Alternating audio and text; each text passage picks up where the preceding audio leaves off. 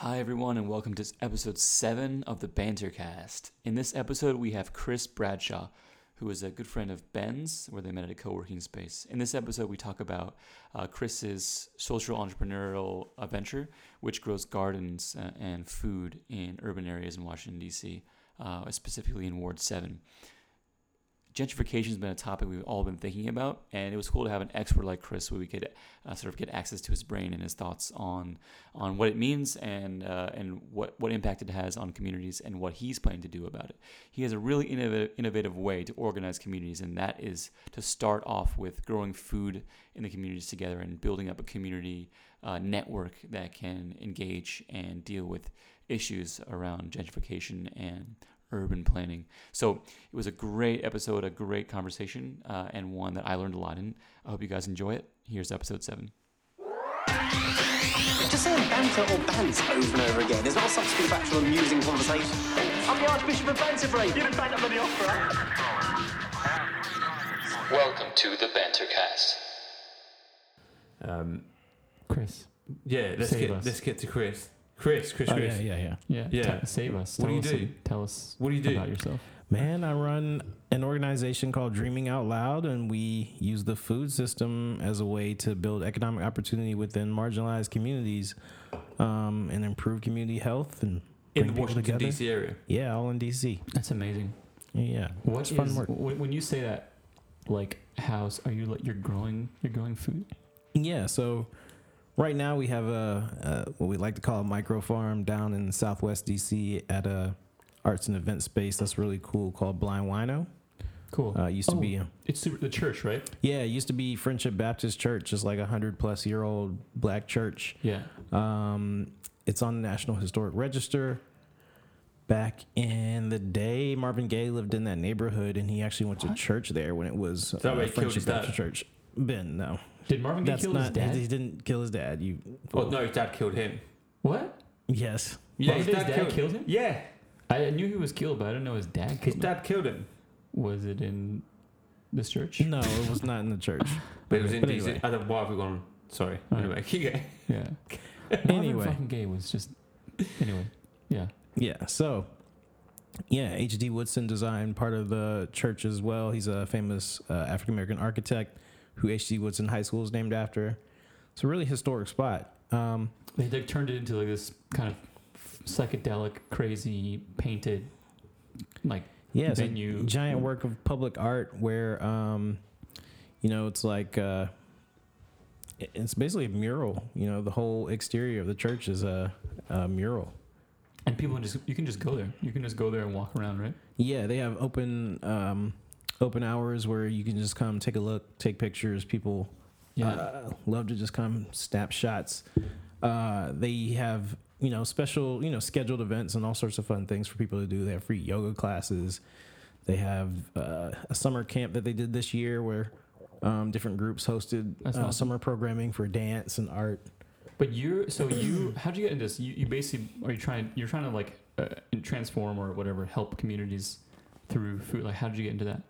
Yeah, I mean, you can tell by the name Dreaming Out Loud, we didn't really start off in the food system. Right. Uh, what happened was uh, I was helping write grants for a charter school in Ward seven here in the city, and uh, the the school had a teacher get really sick and mm-hmm. couldn't make it for the summer period.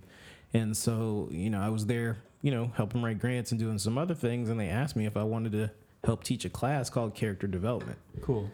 And I didn't really know what it was, but they gave me a stack of materials, and was they basically were like, "There you go."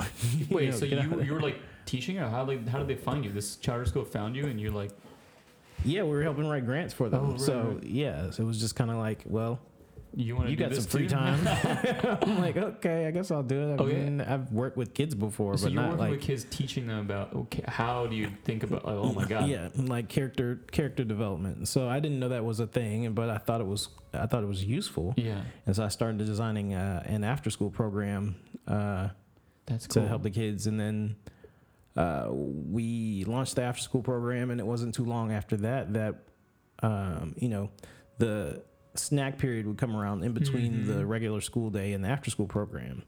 and yeah. they would be serving the kids Kool-Aid and Teddy Grahams for snack. Fucking insane. Kool- so Kool-Aid and what? Teddy Grahams. Kool-Aid and Teddy Grahams. Actually, Teddy Grahams are fucking delicious. Well, so they well, are insanely delicious, but they're not teachable moment. Okay, yeah, so Kool-Aid yeah. is a. No, I know what Kool-Aid is. I know what Kool-Aid is. I know what Teddy Grahams. No.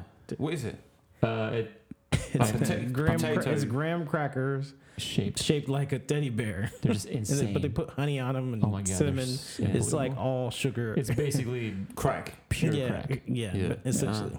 Yeah. So, oh wow! So, you so can that's imagine, what the kids were eating. Yeah, so you can imagine wow. like twenty, yeah. you know, second graders with all the sugar yeah, in the world. They're going nuts. Oh, yeah. jacked. Then they pass out. It yeah, was yeah, like yeah, yeah. it was like a sugar high and a sugar crash. That shit's insane. You could see their like pupils dilate. I've, I've yeah, you know, yeah, I've, yeah. I'd never seen anything like that in my life. It was. It, sc- it scares me what kids eat at school. It really scares me. I've seen some of the, you know, like they get those. You get a carton of milk, fries, some burger that I don't know what it. I don't. You couldn't yeah, call yeah, it a burger. Yeah, mystery meat. Mystery meat and uh, a slice of tomato. Tomato. Tomato. Tomato. Tomato. Rid- ridiculous. And that's that's a dinner. That's lunch. If you're that's, lucky. That's that's horrific. That's a good lunch. So so Chris, so you saw this and thought what? What what was your sort of? So at first I tried to get the school to, you know, find ways to get healthier snacks. Um, mm. But it was just hard because mm. yeah, they were cash strapped or whatever, you know, under resourced. Um So, you where, know, where exactly is this in Ward seven? This is in Ward seven, like forty-second and Benning Road, yeah. Northeast. Cool. So. And, and and what's for those people who are not from D C? How how bad is that? That's a I know that it, that's a bad area. I mean, it's a very very very poor neighborhood, and it's a high crime neighborhood too. Uh, I would say that parts of that area of seventy-five thousand people definitely have those challenges, but not all of it. It's not a bad area. It just, no, there, there, there's there's challenged areas, yeah. but there's, you know, a lot of ass, community assets that could be yeah. uh, addressing that and are addressing that. And there's, mm-hmm. I mean, there's a, a, a sizable percentage of middle and upper middle income folks there too. So, I mean, it's not like, you know, a monolithic not thing. The whole, the whole thing yeah. is, is mm-hmm. bad, but it's it's not a wealthy, generally speaking, it's not a wealthy neighborhood. It's so funny how we think not as wealthy as some of the other bad. Yeah, it's not bad. you it's know. Just a place. Yeah. Yeah, it's funny how we think. Yeah. Yeah. yeah. That's true. That's fair. I will, I'll say that's fair. Yeah. Um, but but it's okay. But there are a disproportionate number compared to say like yeah. I many mean, other some areas of those in D C. Other indicators, you know, negative health impacts from lack of access to healthy food are worse than other areas. Uh, mm. There's some concentrated challenges around. Uh, Uh, well, I guess what we would call crime, mm-hmm. and um, what do, some what do you economic mean by challenges. That? What, what we would call crime? Well, I mean, yeah, we, we often think of as I mean, there's a whole lot of crime in Northwest. there's oh, a whole the lot of crime on K Street. In the, world. the biggest crimes yeah, in the world, yeah. exactly. But they're not policed. Yeah, they're not policed. Yeah, you know, yeah. they pay uh, the police. Exactly, exactly. They are the police. They are the police. Yeah, that's very funny. Fair, yeah, I mean that's a good point. That is that is a good point. But it, but but it would um, it would be seen as a. It, it, would you say it's quite dangerous? It it can be dangerous. Uh, it can be. Everywhere yeah. can be. So I mean, I, it's just you know there's socioeconomic challenges. That's how I'd put it. You know, there are social mm. challenges to be met. Mm. So then, okay, so y- you tried then to figure out what can you do to get these kids. Healthy meals. Yeah, so I mean, we you know continued on in the on the programming side to expand the character and leadership development to high school age kids, and um, you know you could see the evolution of the food issue. You right. had teenagers that would come to the summer youth employment program starving. Well, starving or eating chips or yeah, yeah. honey buns and Arizona iced tea for breakfast, which is not nutrition. Which no, which is, it's yeah. like you God, know, I love honey buns. Yeah, I mean, exactly. But it's like the worst thing you could be having yeah. before you're about to go maintain, yeah. you know, trails in a national park. Oh my God. At like nine in the morning in yeah. D C summers, and it's already ninety-five degrees. You're gonna yeah. pass out. It's crazy that we basically, like, you give like twelve-year-old kids like an ungodly amount of sugar.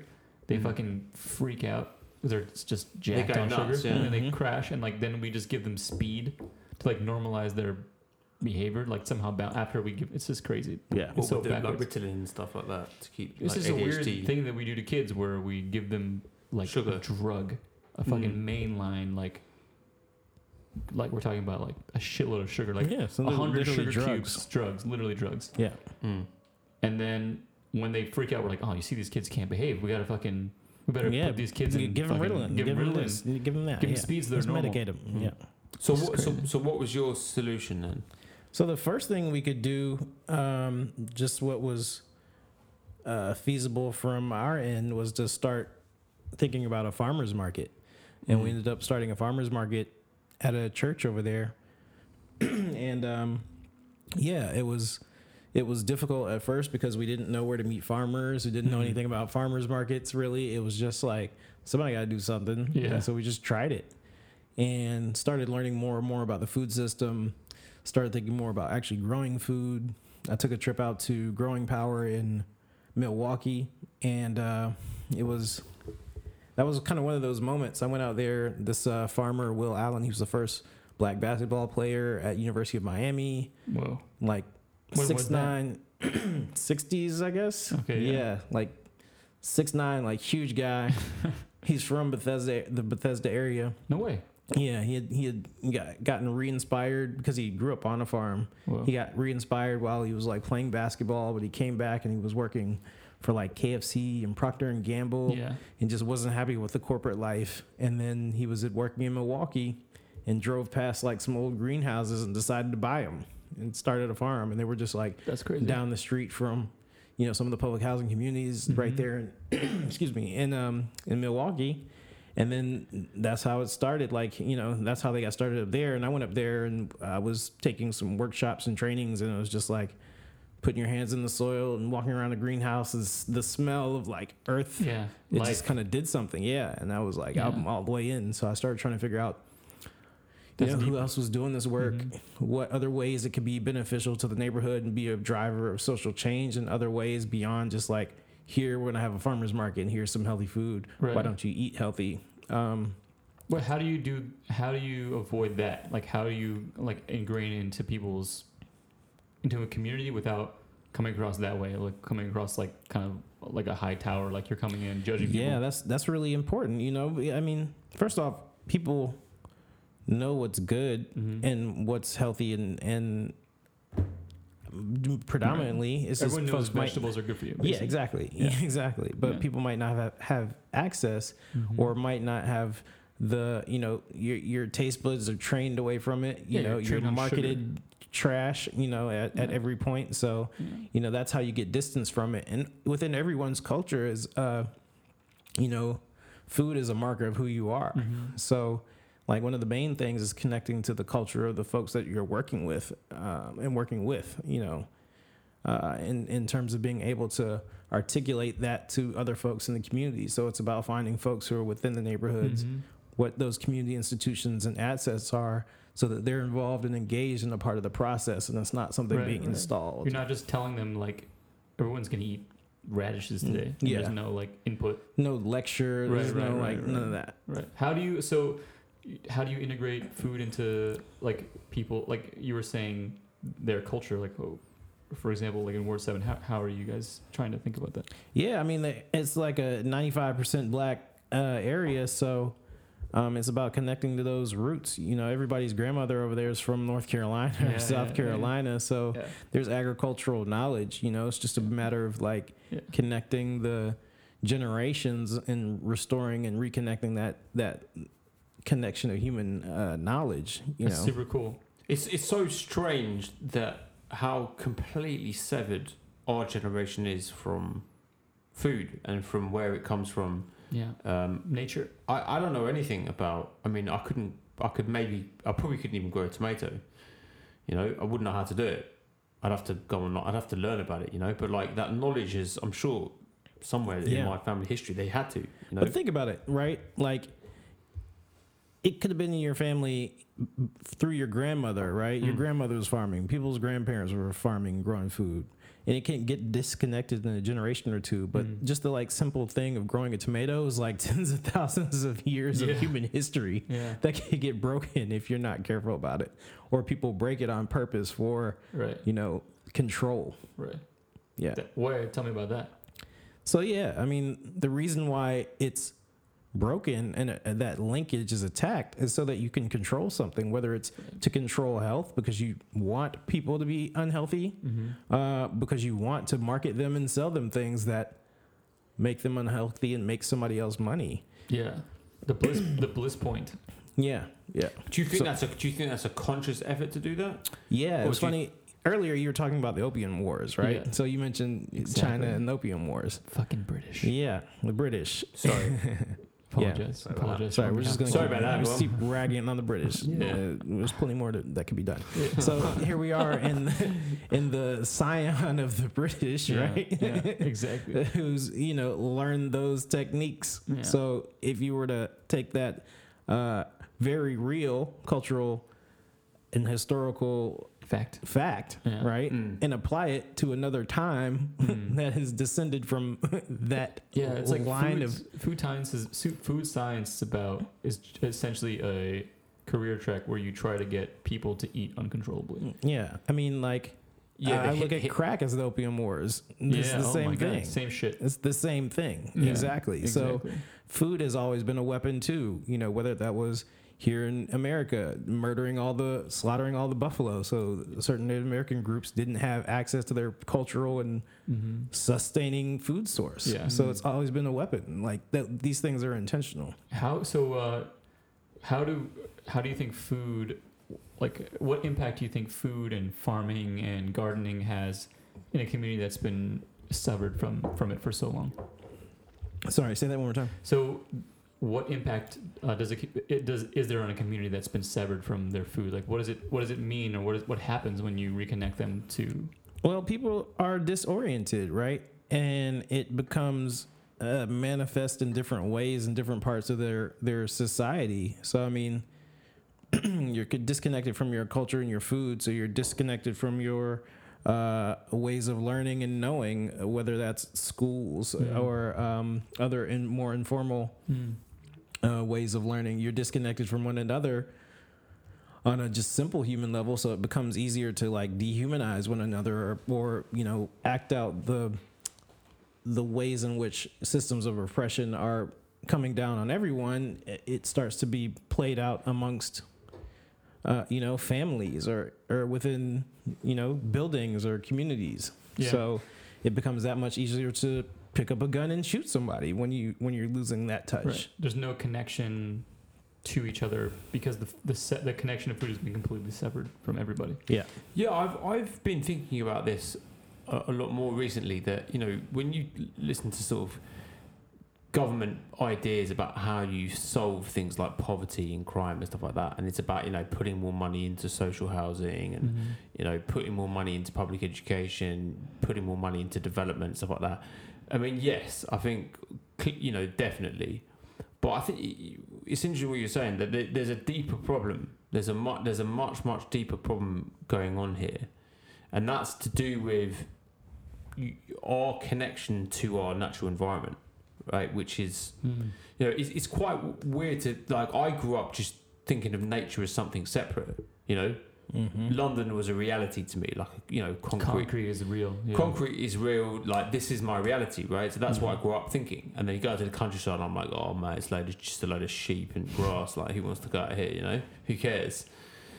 Not understanding that the, this is where my food comes from. You know, this this land is what sustains me. The soil is where that gives that the nutrients for the plants that feeds the meat, that feeds the animals that I take the meat from.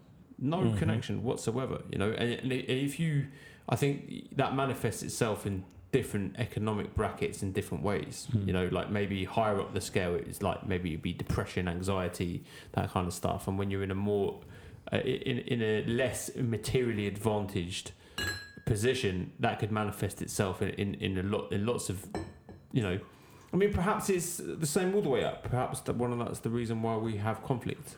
Yeah, I don't know, but I, th- I, you know, I sense more and more people beginning to understand this about their separation, you know, this existential crisis that they live in is actually what it is, is about their separation from the natural environment. Yeah, yeah. I mean, it's unnatural. Yeah, it's unnatural, right, right. Like, because like it's, it's, it's unnatural. It's, concrete is unnatural. But people have been intentionally separated from nature. Yeah, yeah. Like entire cultural groups have been entire, mm-hmm. intentionally separated from uh, nature. I, yeah, w- we all have to a degree, right? We, we yeah. all live in... No, no, we haven't all been intentionally separated from nature. Whoa. Well, like, I mean, I think people are intentionally separated from nature because of the way we've been socialized because of capitalism to think about what nature is. It's like an product. extractive product. Right. Yeah, it's just how do you maximize it and use it right. and exploit it right. versus something that is actually a part of us or right. a part of your actual society. I yeah. thought like, so there's very, like, I've been reading a lot about Uh, sort of, you know, the national parks and how traditionally they were seen as like a birthright for all Americans, right? Mm-hmm. But kind of for all Americans, yeah. and uh, and and what's happening now is a big push to privatize the, the national parks. So basically, to exploit the resources underneath them and sell off the, the them as assets. And it's very interesting to see the tribes that divide and align along that, so on both the left and the right. And it's interesting to see how, like, so like hunting groups, like traditionally hunting groups, right, who are very conservative, generally speaking, mm-hmm. are kind of up against now kind of like the other part of the right wing, which is like traditionally capitalist. capitalist. Yeah. Mm-hmm. And then you have like, you have a lot of groups that are like uh, sort of traditionally left-leaning as well, like a lot of uh, sort of people saying like, look, we should exploit these this money and, and pour it into communities. And then you have people who are like the sort of the environmental wing of like the left wing, which Same. is sort of, it's very interesting to have, like, it'd be interesting to be in a room with like the hunters who like hate the vegans that they're like aligned with, and then like the bankers hating the like academics mm. who are like yeah on the other side of the coin. Yeah, I heard uh, Rick Warren at one point in time. That's the Purpose Driven Life, right? The Christian dude. Yeah. Yeah, yeah, yeah. Yeah, he was talking about how um, folks need to find, they might not gr- they agree on anything, much of anything at yeah. all, but at least find that one issue that you agree on and find a way to work around it. And he brought up the environment as one of those things. You, you would hope. You would, you would hope. hope that that, it, that was one, you know, one issue that could unite everyone. You would have thought, but it's not, because it's too much money. There's there's too much money, and it, and and the right, the, the hard right in America has found a a very sneaky way of undermining undermining people's um, awareness about this issue or understanding of it. It's it's incredible. It's amazing to watch, like, how effective they have been. And moving the goalposts, right? It's mm. like, they'll describe Barack Obama as if he was like Chairman Mao, super like super leftist, right, like right, right, objectively right. from a political right. science perspective. He was quite center left. Yeah, he was conser- basically a centrist. Yeah. Centrist. Yeah, but yeah, then you know you can't even argue with some people that will.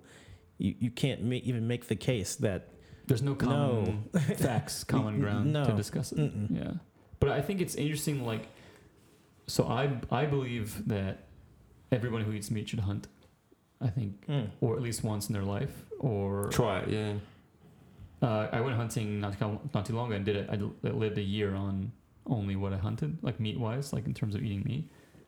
A huge, huge change in my, who I was. Like my meat consumption has gone way down, and it's had a huge impact on who I am. And I'm a, and I bet the same is for people who like like you're doing, like gather get their food from what they're growing. It must have a huge impact on how you think about food. Yeah, I mean, you know, there's studies that show that if a kid grows the food, um, uh, they're more likely to eat it. So it goes from the tomato to my tomato. So I'm going to eat my tomato. Um, and so they then intake more of of uh, more servings of that. Mm. So, yeah, it's powerful to just be able to create something. How, and how do you get, because it's hard to get like kids to do anything, like especially something that that's different, that, that they've never done before. So how do you how do you like engage people in, in something like that?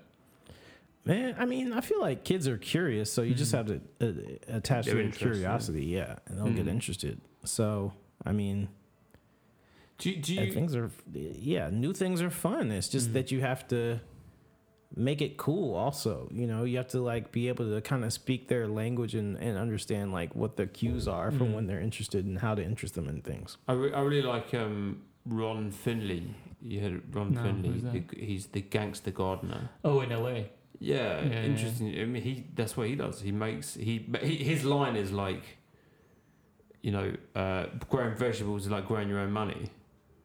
It's, it's very true. Well, mm-hmm. I mean, he technically, yeah, he's completely correct, but it's an int- it's a good way of like reaching kind of young people who just have money on their mind and like fame and celebrity and they want to get rich and that kind of stuff. So I mean, they might not, they might say, okay, yeah, whatever, but they'll listen. Get that radish money. Get that radish money, exactly. Get that broccoli cash.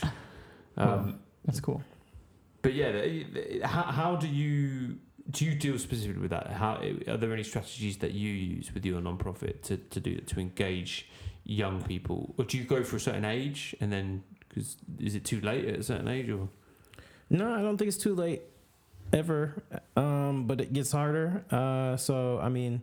Our target populations, we, we originally started out with children and youth, but shifted uh, as we became less of the traditional way you think of a nonprofit and, and, and into what we are now. And as we describe ourselves as a nonprofit social enterprise, like we mm. want to build sustainable solutions. Right, right, right. Um, but it might just take a little bit longer and you have to be a bit more patient. Um, and so... Like gardening, right? Yeah, I mean, literally, that's like the... A lesson that is yeah. central to the work.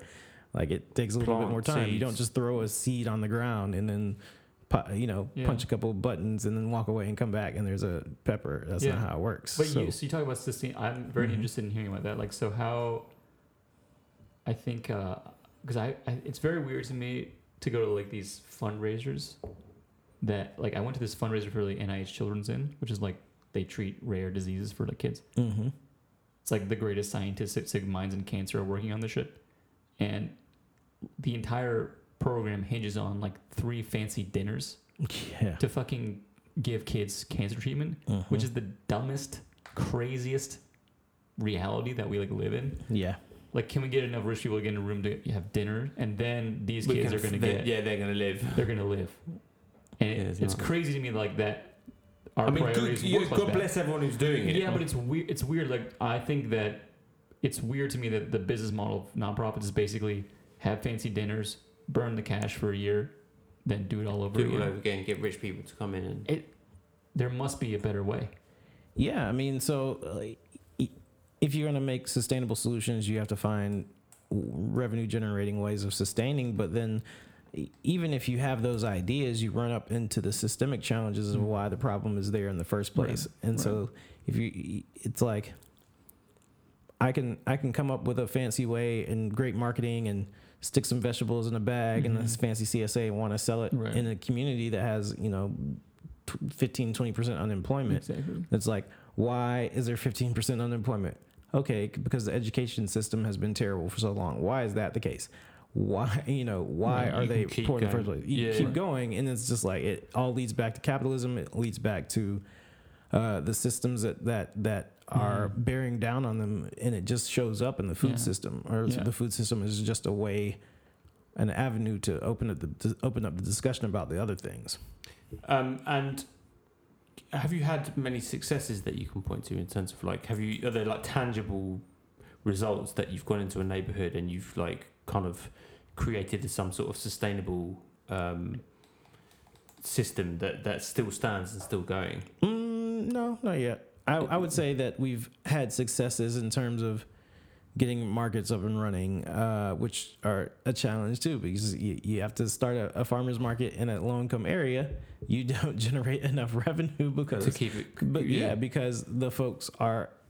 poor. There's less cash. Yeah. yeah. yeah. So yeah. It's like it circles back around. So it's and then and then in order to systemically address some mm-hmm. of the things that would work mm. takes an a, a great amount of capital. Right. You know. It's ca- yeah, capital intensive. Yeah, right. capital intensive. And it's like where the sources of, of investment come for that and then how long do you have before you know you can actually build out a sustainable solution and if you're even if you're hitting upon the right mm-hmm. notes to, you know, make a, a, a sustainable solution, if um, if the people in the communities that I'm working in can't afford to stay in their neighborhood in another three or four mm-hmm. years that it's right. going to take us to actually build out this sustainable system, then what's the point of doing it anyway? It can lead you back to the same conversation. Same conclusion. Same right. conclusion.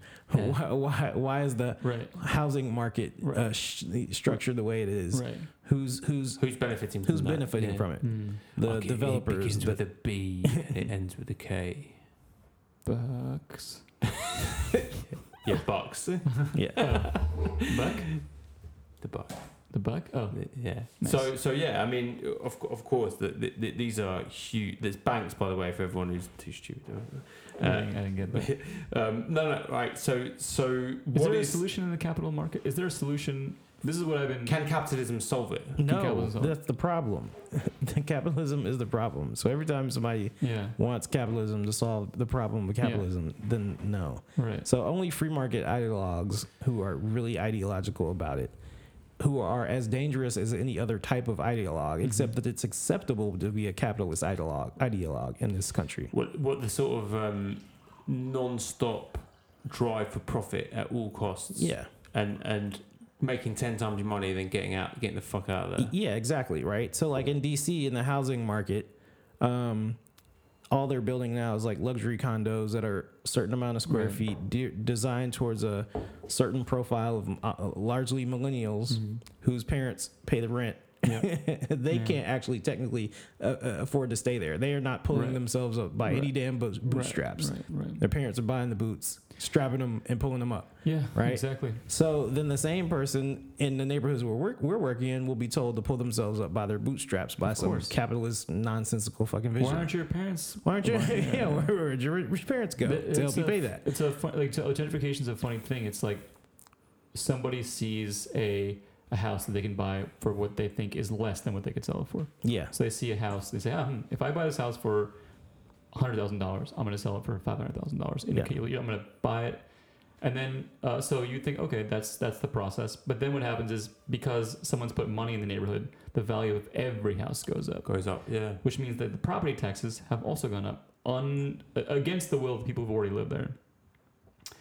And so the question is, like, how, how do we create a, what's, systemic changes would allow for, because you're saying there's a cap, there's, there's not enough capital in this in this in this neighborhood, right? But you can't you can't well, take the capital with the strings attached. There's, yeah, no, not at all, no strings, no strings. Yeah, but, that's, I mean, and that's I think that's a good, you know, having non-profits like that that say, yeah, look, you're not going to get a ret- or having an investments where right. where.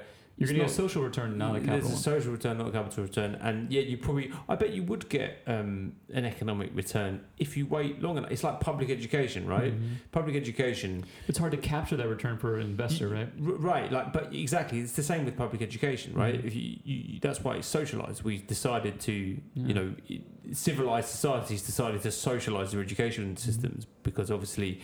private when you when it's private you you, you know people who are investing want a sh- they want a quick turnaround you know for, for, for their money, right? So you know you can yeah. get loans from, you can you, you can buy loans from um, private investors now, but they, they want a big chunk of your income going forward. Hey, what do you how how do we like allow capital to flow into these neighborhoods but not have that capital have the adverse effect, like for example pushing up everyone's property values and then having their taxes go up, and then forcing them basically to sell their house and like sell their the primary asset in their like in their like net worth or whatever. Yeah, um, I mean, I think there are policies where you can um, waive the property taxes, especially for older mm-hmm. uh, folks who are on fixed incomes, which I think the district has done. But it's just like, how quickly do you implement yeah. them, and how do you do the outreach to actually find folks and put mm. them through that process? Yeah, you know, it's one thing to put it out there. D C's good at passing things, but not good at implementing. Implementing, them. right? Yeah. So, because our whole the, the way our education system works is that the neighborhood taxes pay for the local school. Yeah, which is classist. Which is classist, which basically says the richer the neighborhood, the better the school. The better the school. Yeah. So which, but then so the way so when you go into a neighborhood like Shaw, like ten years ago, people put money in. Uh, okay, taxes go, property taxes go up, so you, the schools get better, but the people who live there are gone because they couldn't cover the property tax. Kind of and live there. Most people, when their property taxes go up, they think, "Fuck no, I'm gonna like make it work here. Like this neighbor's gonna be better. I'm gonna stick it out. I'm gonna pay my tax. I'm gonna figure it out." Mm. And then the ones who fall through the cracks have to sell their house at a discount because they're basically gonna be underwater. Yeah, losing money. Losing yeah, money, yeah, yeah. It's a it's a crazy way of living that we've been, we've designed for ourselves. It really makes it makes very little sense. Well, yeah. it makes very a lot of sense to people it with makes, capital. Yeah. Yeah, yeah, yeah. If you have money, it's a it's a great system. Um, but are, are there any examples that you've seen, you know, around the world where you where neighborhoods have managed to protect themselves and they've managed to dramatically increase standards of living, um, community wealth, while mm. having this kind of getting that balance where they've kept, you know, they haven't seen property prices shoot through the roof and mm-hmm. people come in speculating on them and. Yeah, I can't really think of anything off the top of my head, but I think I can, you know, some strategies people have used are, you know, community land trusts, uh, uh, putting things into cooperatives. So actually, mm-hmm. I could use my own, where I live right now, as a perfect example. Uh, the women in the building where I live, um, I think it was two thousand three, uh, helped to, with the Georgetown uh, Law Center, mm-hmm. turn our building into a, a cooperative, an income-controlled cooperative. So, you know, you could you couldn't move in if you made a certain amount above a certain amount. I think it's like maybe fifty thousand dollars for a, a single person, and it goes, you know, different stipulations based on family size. So, you know, our rate is below market rate. That's the only reason I could afford to live mm-hmm. there. You know, in the building very right next to us, there's, you know, it's a market rate building, but many of the people that are in my building now used to live next door. Right. So they used to live next door. But what started happening was the the, the folks that wanted to, de- to develop this building, uh, the one next door, started buying people out. Right. To, and then folks, actually some of the folks used that money that they got bought out with right. to buy into the cooperative, so they actually still stay in the neighborhood. Mm-hmm. But it's like, why aren't more buildings doing that? Why can't there be more models like that? Mm. You know, profit. Profit. Profit. yeah, yeah, exactly. It's also right? like part of the issue in D C is the zoning laws. So mm. in, in the city, in Washington, D C, when you develop, you, you're limited by how much you can build. Mm-hmm. So uh, someone comes in and they say, okay, I can build this much and I have this much. I need as much. I need to maximize all Space, my, yeah. whatever the word is, revenue per square foot, I guess. Mm-hmm. So they think, okay, the way I'm going to do it is make it as expensive as possible. And then uh, there's, because the, there's a limited supply in the city, housing prices go out of control.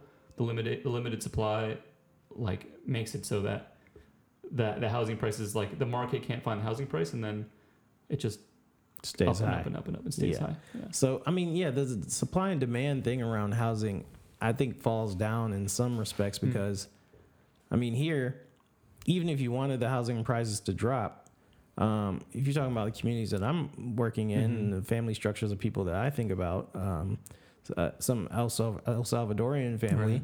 that's, you know, there's not a millennial or right. two per two people. They right. have multiple people right. in their family. Right. So if you're only if you're building that same building up that same housing stock, but it's still a five hundred square foot, right. six hundred square foot thing only built for a certain right. millennial with certain supports, mm. you're still not addressing the problem. So the, the market never mm. the market is the problem. Mm. Well, how do we what's the and then oh, sorry, one Go more ahead. thing also mm. that never ever happens. Like the rate of displacement as you're building these things never right. always outstrips the ability right. of the market to correct and right. adjust itself. Right. So people are gone in the first place. Yeah. And you're not going to go out and then go re-recruit poor people right, to right. move back in. Right, so right. Come a, back to it's a, it's a false pretense. The market does not right, work. The right. supply and demand in housing right. does not work. People get pushed to another neighborhood. Yeah. And they, there's no way they're going to be able to come back. Yeah, exactly. Right. You have no money to stay, but you're supposed right. to like get pushed out and yeah. then find some relocation money to yeah. get out of here. Yeah, yeah. It's crazy. So what's the, I mean, I hate to use the word solution, but like how do we address this huge disparity that's making within the system? Can you, you do need within rent the system? Controls? Mm-hmm. You need uh, those tax policies mm-hmm. that, that protect people. Mm-hmm. We need uh, to the city needs to value community assets and public land, and that neoliberal aspect of like let's sell everything off or mm-hmm. public-private partnership, which really just means give somebody's politically connected buddy a deal. Mm-hmm. Uh, those things need to end, but those aren't those things aren't going to end unless communities are organized enough to have the political power to push back against them. And I think a lot of the thing is the what happens is the the isolation and the fear that a lot of people feel um, when it comes to issues like this. It's like, look, yeah, all the stuff you're saying is great, and I agree with it, right, one hundred percent. But I, I've got rent to pay, you know, I've got bills to pay. I want to make a profit. I have to. If I got given a chance to like make a tidy profit on a property, right, or like go to the, you know, build a community co-op, build a co-op and a housing, whatever it is, and try and get everybody. I, I, look, the fear in me says, take the money, take the money, do the investment thing. It's, you know, some that's somebody else's problem. So I think that's what a lot of the time you're up against. You're up yeah. against individual interests, too. Individual interests, where yeah. where if you could just convince people, enough people to say, hey, look, why don't we all stop smashing our heads into the wall, right? And like turn around and talk to each other. You know what I mean? Mm. We yeah. could do something. But then if everyone can, is convinced that, you know, smashing their head into a wall is actually the best way to do it, then what are you going to do? And they're so scared. That, t- that, that turning around, they might, you know, what are they going to see when they turn around? Yeah. You know, it could all fall apart. I think it's a real, it's a really difficult one to sort of. I mean, what do, you, do you, are there any? What do what do you think about, you know, things like local currencies and stuff like that? Have you have you have you ever read anything about that? Yeah, I mean, I've seen where they've worked. I don't, I don't, uh, I haven't had too too much experience personally with local currencies and using them, but I know that they've worked in some places. Yeah, there's there's do some stuff in Spain. But um, how? My question is, so um, I kind of want to bring it back to what you're doing. So how do, how does this gardening project, how does helping people connect to their food, sort of help in some way address some part of this problem? Yeah, so one of the things we want to do is use it as the organizing tool so that people can begin to organize and push back for um, solutions that work for the neighborhood. So, you know, for us, if Lincoln Heights and Clay Terrace and Richardson dwellings aren't, folks from there aren't able to stay in that neighborhood, then we are, I feel like we would have failed, because it's all about, yes, building out a solution that's sustainable economically, but the social aspect of who it's designed for is the most important thing. So it's not, so, it's not there to benefit property speculators is what, mm, that's, what you're saying. That, that's basically because, what I'm saying. But yeah. Because it's funny, like, the one thing you're going to hear is like, and there's a farmer's market every yeah, Saturday. Exactly. Exactly. You know, and it yeah. helps people, it makes people want to move in. People from the suburbs want to move into this neighborhood because now they know they can get zucchinis, like, just fucking... I'm I'm specifically zucchini. moving somewhere that has, like, a co-op near to it. Yeah. Right? Because I'm like, that's a great neighborhood feature, that. Right? You know what I mean? It made me go, oh, you know, this would be nice. And yeah, the realtors I can think, pretend li- I live in the eighteenth century or something, yeah. you know?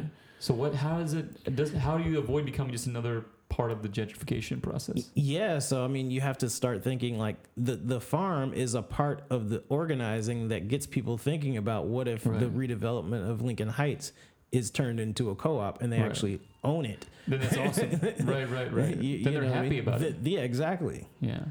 Then they could pass that ownership down to their kids. Yeah. Then when the neighborhood goes up, the people that actually live there... It builds wealth. Builds wealth. That's super cool. Like, you yeah. know. So having having a community co-op would be to, to, to turn... Yeah. To I get w- residents to be able to buy the land that they live on. Yeah. So they, so do you... Like, like for a building like that, how how they do it? Would they say like... You can buy into it, or like by virtue of paying rent, you become a, you become an owner of this. So, at, for our space, our our building, the Capital Manor Cooperative, I think that people had to originally, uh, people had to save up to pay like mm-hmm. as essentially a down payment, right. and then the monthly charges help to pay the. That's cool. You know, everything else like a normal apartment. But can you? I mean, I always think of there's so many cool things that you could do, right? But you just—it's the capital. This. But how do you required. organize the? But so the organizing thing, like, kind of solves this. So how do you organize these people who are just trying to get vegetables? So I mean, there's people trying to do a lot of things there. Mm-hmm. You know, there are people that um, have uh, one of our partners on Hustlers to Harvesters on Dick Street uh, used a garden to uh, you know refurbishing this garden to get the community involved and. Um, There's a woman who lives next door to the uh, garden they were able to use it as an organizing tool and mm-hmm. got her to um, inspired and ran for A N C, which is the area neighborhood commissioner. Um, for those who don't live in D C, it's a kind of micro unit of government mm. um, that's very neighborhood based. That's uh, that is under the D C City Council. Mm-hmm. So, you know, it was that garden that got her inspired and thinking about how to better the community for, you know, because she wants to build, or, you know, wheelchair accessible walkways and, and, and sidewalks and things mm. in areas that, you know, that don't have it in the neighborhood, and certain amenities mm. and improvements. And, you know, it's debatable with, you know, without the garden that wouldn't have sparked her and gotten folks organized around doing that. So, you That's know, cool. we want to create more stories like that. And we have more people like that mm-hmm. inspired and making change and having conversations about, well, how should redevelopment go? What does this farm mean? Yeah. Then you're using it the right way. The farm as a, as the sustainable, as the engine for sparking a lot of things, and urban ag is sparking for a lot of change. That's super cool. So there is a way, there is a way forward. Yeah, it's a, it's about getting people together and under a certain, under a under a basic vision of where like where the neighborhood needs to be going. Mm-hmm. So what so look, what can we do to help get the word out? What do you need? What do you need from what do you need from us? What do you need from everyone listening? Yeah, I mean, anybody can go to dreaming out loud dot org, sign up uh, to volunteer, come see some of the work that we're doing. Uh, you can donate online, uh, follow us on social media, um, all our platforms, D O L D C, so you can keep up with what we're up to. Uh, I think it's also important to have these conversations amongst mm-hmm. your friends and, you, you know, your, your local neighborhood establishment, uh, your politicians, whoever is, uh, you know, within your neighborhood. Um, and I think it's important to, you know, find ways to plug in, just kind of make change wherever you can, you know. Um, I would love to, you know, kind of, you know, highlight maybe some of the stories of folks that we know that are out there doing some of this work that could be helpful. Sure. So, yeah, I think there's you a lot of ways back, to come, plug in. Come, what, why don't we get you come back to the podcast, bring someone in who's got some, doing a, doing something, you know, that would be, I think that would be really cool. It's crazy how, like, we're talking about disconnecting from nature or whatever, from the natural world. It's amazing, like, the impact of that on a, on individuals, but in a community too. It's crazy how just realizing, like, things are alive and you're on this living thing, how that changes. People don't know how this. You start thinking yeah. about the world differently, and how you start, like, your incentives start changing, and you're able to do things that maybe you wouldn't have done otherwise. That's pretty cool. I think that's. To me, that seems key in, in, in trying to waking people up to to the living world that they, they live in, you know, and understand that, like, hey, if you don't understand where your food comes from, you're you're severed from nature. You know what I mean? You're you're cut off from from from source, mm-hmm. right? And maybe that would, would be a good a good way of putting it. Um, and maybe we can chat a bit more about that. We can go a bit, uh, we, you know, we're going to move to the members section now. Oh, um, yeah. We just spent a few minutes now in the members section. Dirty. Now it gets real dirty, soil dirty. I mean, we, hey, we were, we were talking about orgies the other week. Yeah, we were. Uh, last week. So I know a lot about orgies. So we're going to talk about soil yeah, instead. Soil this, orgies. This, no, but I think it, there's a very, it's a, it's a real interesting, um, it's a real interesting topic to explore, like the, the concept of a living world, a living, you know, you know, how we're connected to the earth, and what does that mean um, for anxiety and depression and all yeah. the stuff that we're seeing, like rocketing depression and anxiety levels in all areas of life, every every single part of the economic spectrum, every from rich to poor, from black to white, everybody mm. feels this, you know, depression. Uh, anxiety is increasing incredibly quickly. Mm. So I thought maybe we could talk about that in the member section. Um, so if you're listening and you enjoy the show, um, give us, uh, we, we support the podcast is completely supported on Patreon. If you go to patreon.com forward slash Bantercast, that's where you can find our Patreon page where we post all of our members only content. Um, that is... Uh, patreon.com forward slash Bantercast. Give us a look, and uh, yeah, it's good karma. So uh, very good, very good karma. So yes. so supporting a good cause. Michael's beer. Yep. Um, We're out of beer now. We're out of beer. We need more beer. Well, I've got bad beer, but Chris is like an aficionado, and I'm embarrassed. Embarrassed about our beer stash. So anyway, no, we don't spend it on beer. We spend it on kombucha. Podcasts. Yeah, on kombucha. And porn. Yeah. So anyway, join us in join us in the member section. Thank you very much for listening. Again, we'll post all the links to Chris uh, Chris's website, and where you can find him on Twitter. Yeah. And yeah, thank you very much. Dreaming Out Loud. Very cool. Awesome. Wow. Thank Thanks, you. Chris. Appreciate right. it. Thanks yeah. for having me.